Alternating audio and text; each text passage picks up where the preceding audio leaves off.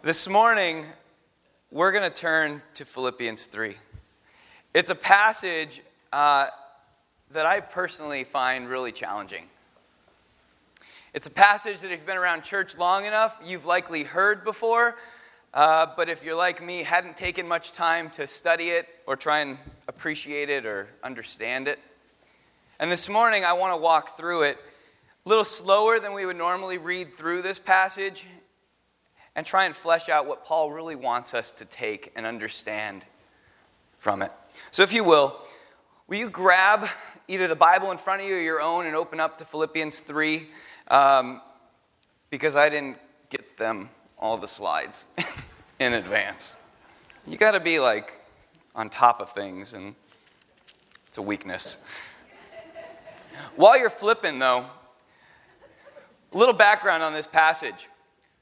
In this passage, we're going to encounter two groups of people, okay? The first group we would label Christians. They believe that the only way they are made right with God is through faith in Jesus Christ and Christ alone. Very, very Lutheran mantra esque, okay?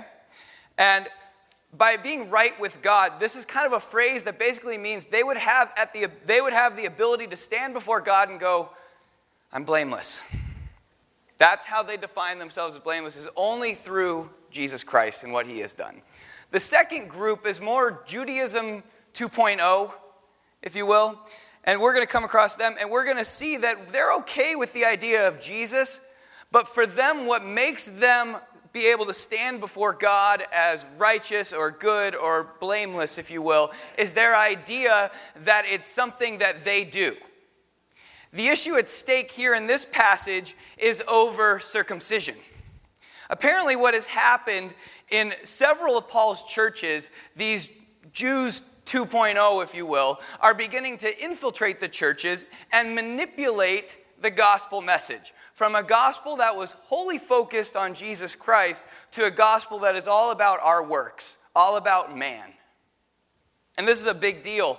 And as you read in other passages in the Bible, you're going to see, especially in Galatians or Corinthians or even a little in Colossians, Paul gets Paul is not okay with these people coming into the churches. And in those letters, he has to fight them off.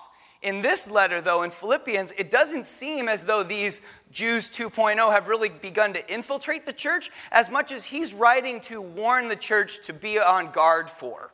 Be on guard for them so that they don't mess up and fall into their, their, their temptation. Um, also in Philippians, he does something very interesting. His argument on why no one can be, uh, no one can attain this righteous, this blamelessness before God, it, it can't be done by human effort. Because he says if it could have been done on human effort, it's all on him. If anybody would have been able to say, Look at me, God, I'm the man, it would have been Paul. And we're going to look at that today in terms of why he did that. But we will also see that for Paul, anything that could have, be, that could have been considered impressive by the world standards, by these Jews 2.0 standards, has become completely meaningless to him. It's pointless. For him, the only thing that matters is knowing Christ intimately and personally.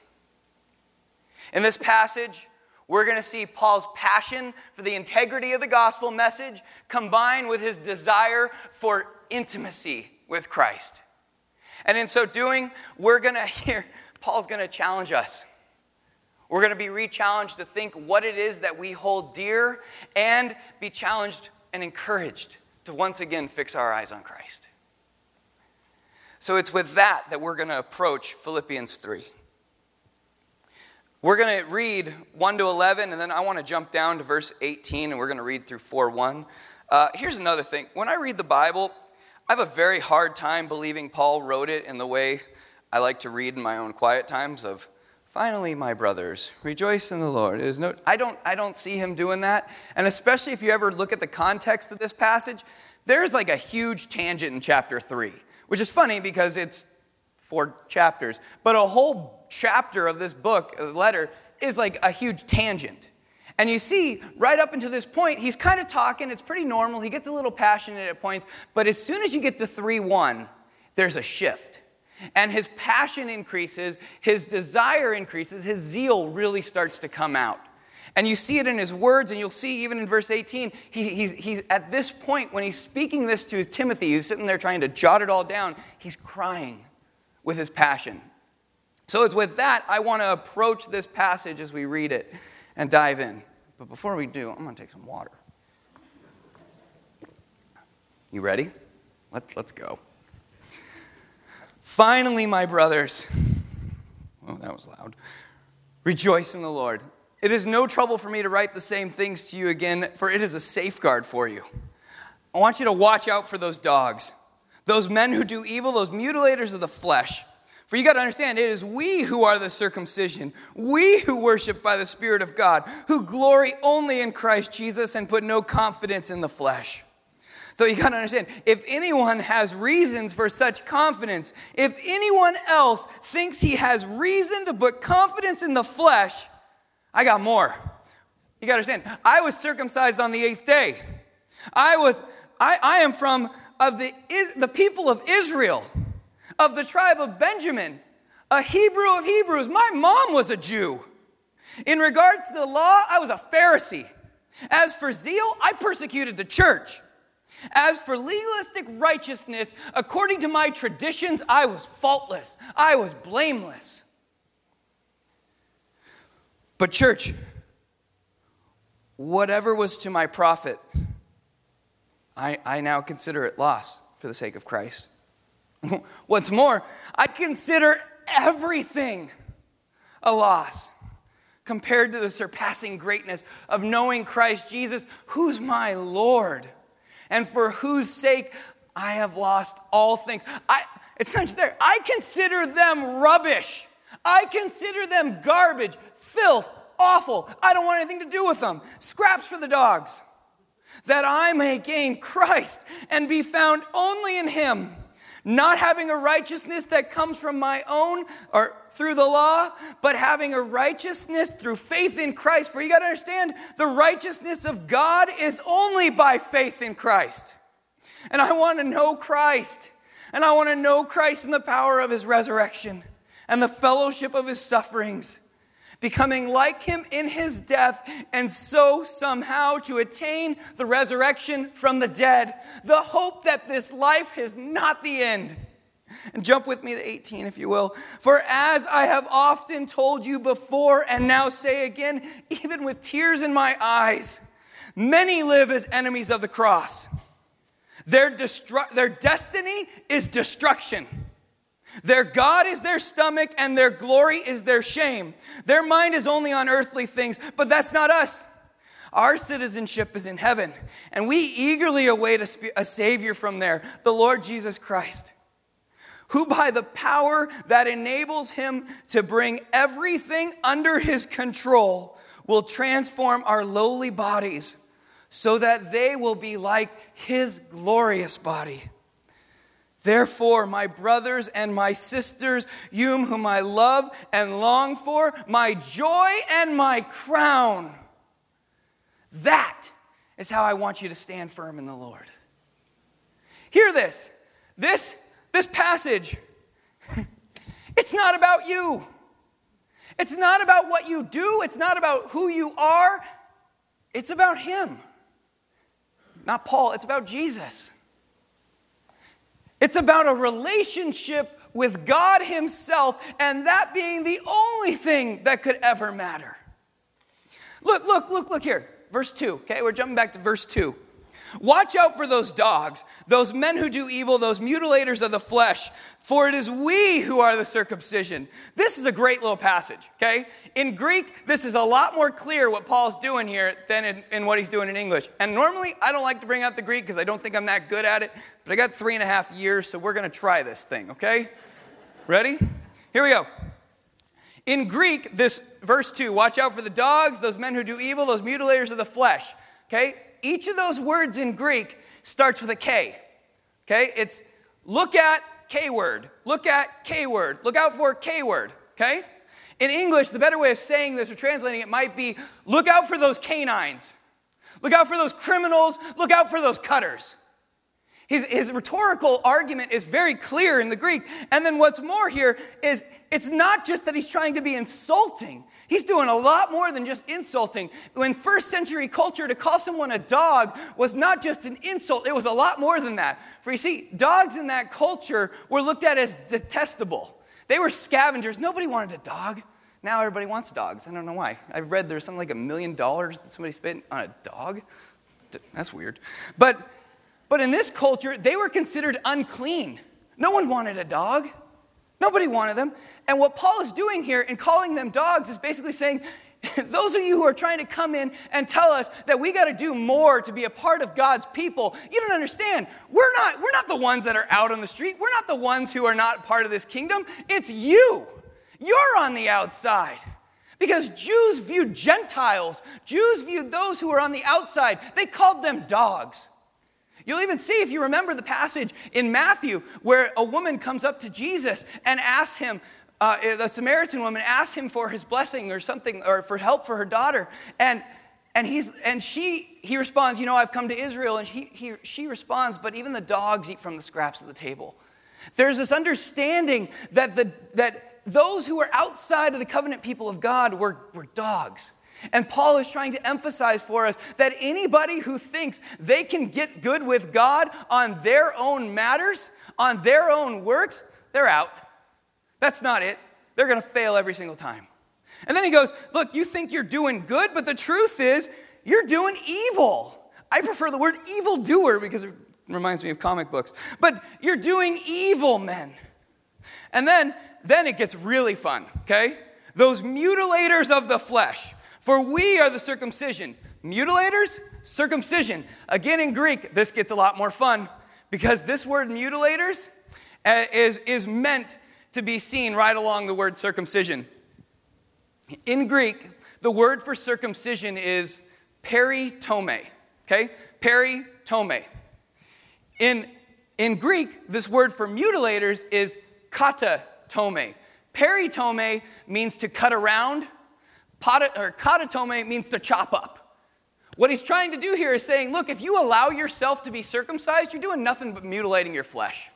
It's completely pointless. There's no reason for it. He's not trying to dismiss the idea or the power that kind of the symbolism that's involved in, in um, circumcision, but he's trying to dismiss this idea that somehow you, by your hands, have the ability to make yourself right with God. That's just not cool for Paul. Then he goes on to say, Look, that's who they are, this is who we are. We worship by the Spirit of God. We glory only in Christ Jesus. No, he's saying is, we boast only in Jesus. The only thing that matters is Jesus. And we don't put any confidence in the flesh. Nothing. Nothing we do. But you got to understand, verse 4 if anybody had reasons to put confidence in the flesh, it was Paul. Paul's the man. Look here.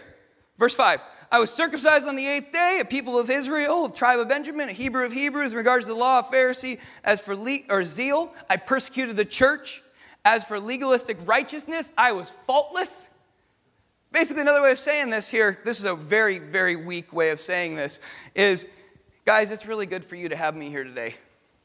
I don't know if you know this, but I'm very similar to Paul. I was born and raised at Grace Lutheran Church. I was born and raised, I went to Grace Lutheran School. I went to the youth group. I was in Sunday school and got kicked out of Sunday school a lot. Um, what's more is I fell in love with God at a pretty early age, and I went, I went to Biola, the Harvard of the Christian schools. I got a degree in Bible. I've spent a ton of time studying this book. And more than that, more than anything else, I commit my time to the outcasts. I commit my time to the group nobody wants to go to junior high kids.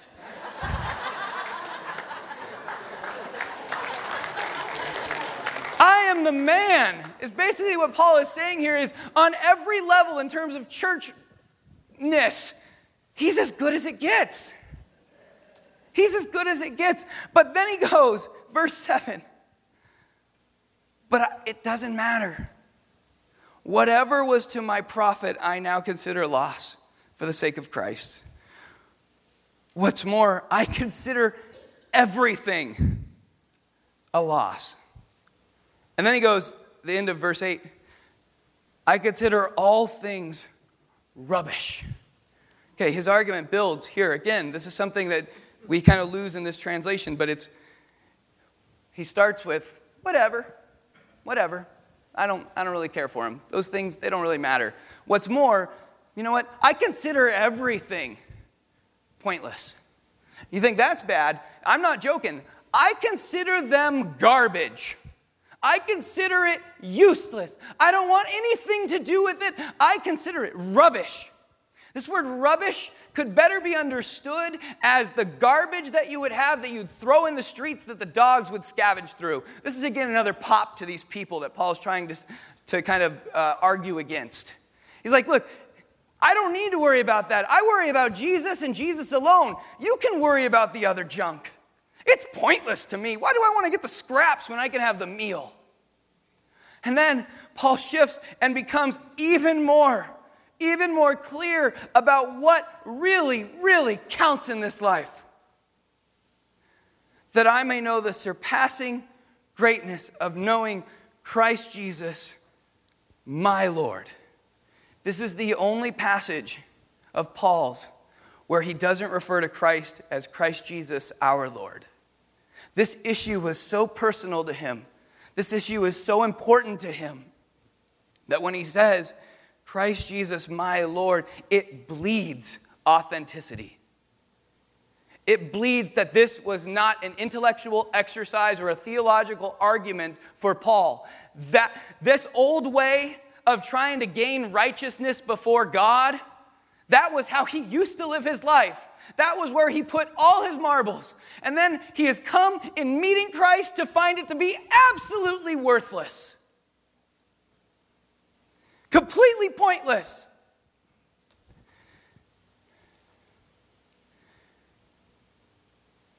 For he knows the only thing that matters is knowing Christ. This knowledge of Christ that Paul speaks of is not cerebral, is not intellectual knowledge.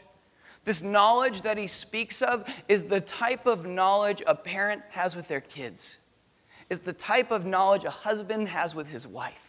It's not even the type of knowledge you have with your friends, it's deeper than that. It's more intimate than that. It's more personal than that.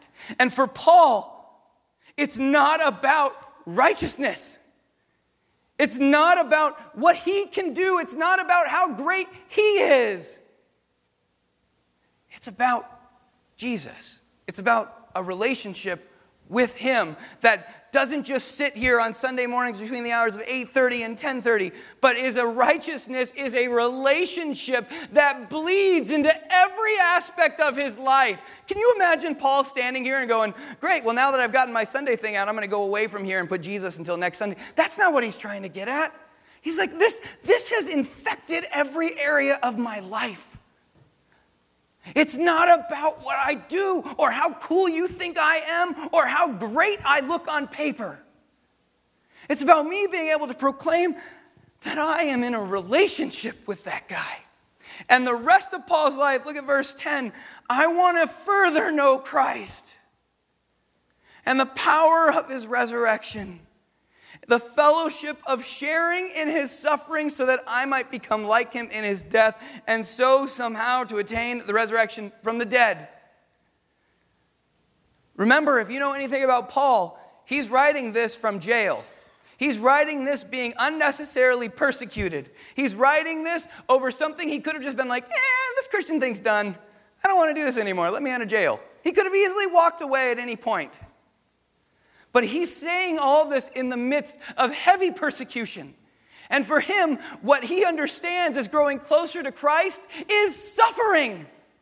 For him, what he understands as going, uh, growing in Christ is having tough times, is struggling in his relationships, is struggling to understand what Jesus went through. Because for Paul, what matters in this life is being conformed to who the person of Jesus Christ is. And it's not about being conformed. Sorry. this intimate knowledge screams of Paul that he wants to be like Jesus. He wants to have his life do what Jesus' life did.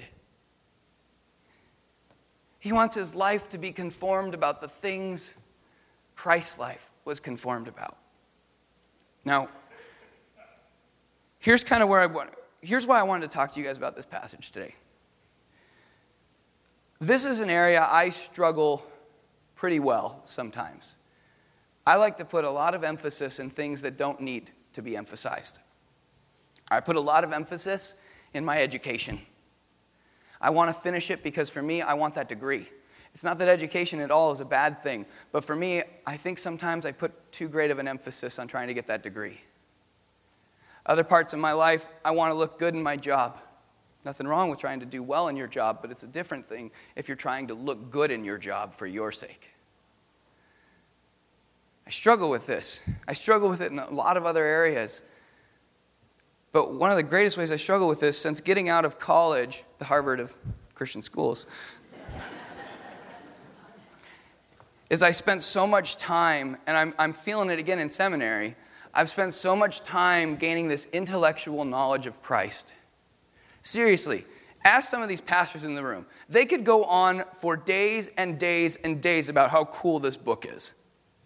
Like, I'm not kidding. And we can get into really cool things about theology. I'll bring Wayne Grudem, and you can read that thing. That thing is heavy. That's just one book. I mean, huh. But I'm kind of tired, personally, of gaining this cerebral knowledge. I like it, it's entertaining to me. But what I wanted to do with you guys as a church was I wanted to tell you I really struggle with trying to understand what it means to know Christ intimately. I get it.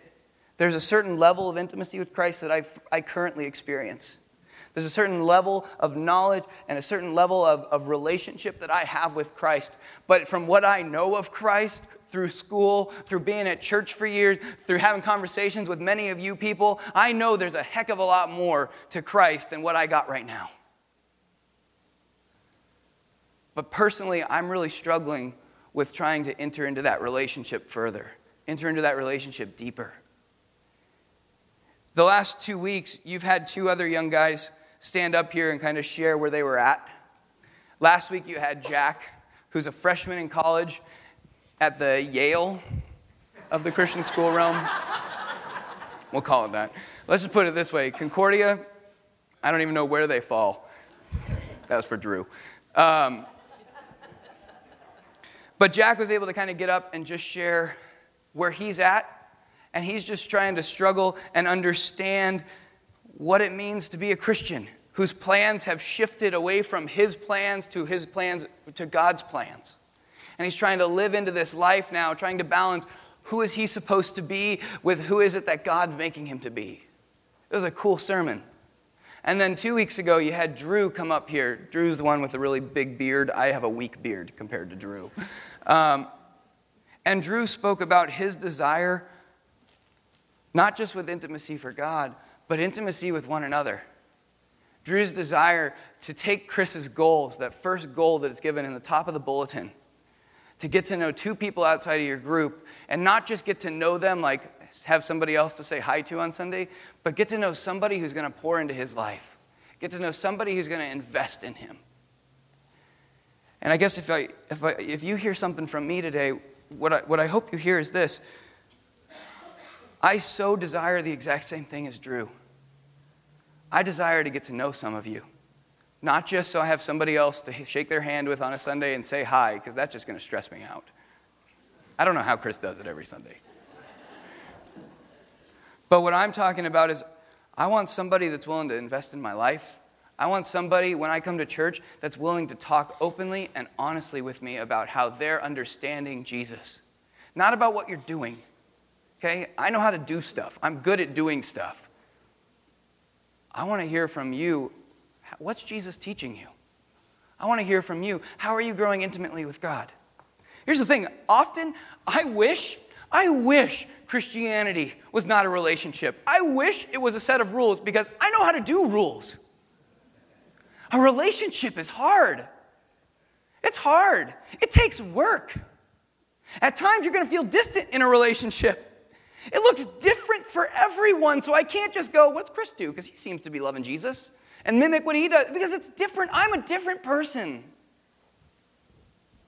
And a relationship takes time. My wife and I are, are not as close um, as we likely will be five years from now, and we're definitely a lot closer than we were five years ago. It'll grow over time, intimacy. The same thing is true with Christ. Our intimacy with Christ will grow over time. And I'm just going to frankly say it. I've only been a Christian for about 10 years. Some of you have been Christians for about 50 years, maybe more. And it's not something that is a negative. I envy that. I envy your wisdom. I envy how you understand, how you experience, how you intimately know Jesus Christ. I don't envy how you do church. You can do church on your own. I'll figure out my own way to do church. But what I envy is your relationship with Jesus. And, church, if you hear this, this isn't just me saying this. I can speak on behalf of all of the junior high, high school, college, and young adults. We're more afraid of you than you are of us, believe it or not. But we so desperately desire to know you. We so desperately desire to grow closer to Christ, and we need your help to share with us. But the other part of this is I, I hope you see in this message, it's kind of an encouragement personally for you I know at times I get so caught up in doing church, so get caught up in the fact that, oh, I don't read my Bible for 14 minutes a day or have the ability to pray like Pastor Joe for seven minutes straight or whatever it is. that I, I like to beat myself up and say, I'm not good enough for Jesus. Paul's very clear in this. You're right, you won't. you're never going to be good enough for Jesus, but that's the beauty of it. Even though you're not ever going to be good enough to be able to stand before God and go, I'm your man. He wants you, He desires you, He loves you, He cares for you, He, he just wants to be with you. This is a beautiful passage. It's a very challenging passage. And I hope that you would take it back with you when you go home, read it again, and allow time with God. Just allow verses 7 and 8 to go, man, God, do I feel the same way? Ask God to reveal what it is that's kind of your your righteousness that you feel makes you good with God? What is it that you're putting in front of your relationship with God? And then just ask Him, God, I just, I don't really care about those things. I want to not care about those things. I want to get to know you better. And then the last thing, please share it with somebody. Encourage us, encourage one another. At times, I get really fired up about my faith. And at times, like any relationship, it just feels so distant. I need encouragement. Will you pray with me? And then I think we're going to worship some more, do the offering. Let's pray, and then we'll also pray for the offering. Jesus, we just thank you and give you praise. We thank you and give you praise that you stepped into our world knowing that we did not deserve you. But in an infinite amount of grace and infinite amount of love, have come to know us, to direct us to you, to reconcile us to you, to make us right with you. God, I recognize that I have issues. I recognize, God, that that's not always the cry of my heart. But I pray that my heart is aligned with where Paul's is on this. That by your Spirit we are drawn to you. God, I just pray for conviction through your Spirit not in the, the way that's going to drive me away from you, but Lord, conviction from your spirit that's just going to make me hungry for you as I leave this place. Thank you for my brothers and sisters here, and I just ask God that as a church we would be able to encourage one another effectively. And Lord, as we turn now to respond to your word, respond to your grace through money, through our offering, I pray, God, that you take this offering as a sacrifice I pray, God, for those who are hurting and are given the money, God, that the money is paid back somehow. I pray, God, that in, in, in giving an offering, God, it is taken as a sign of our trust in you, not our trust in obedience of church, but a sign of, like Paul, we trust only in Christ, and that our offering would be a symbol of that. All of this I pray in the powerful name of the one who loves us. Amen.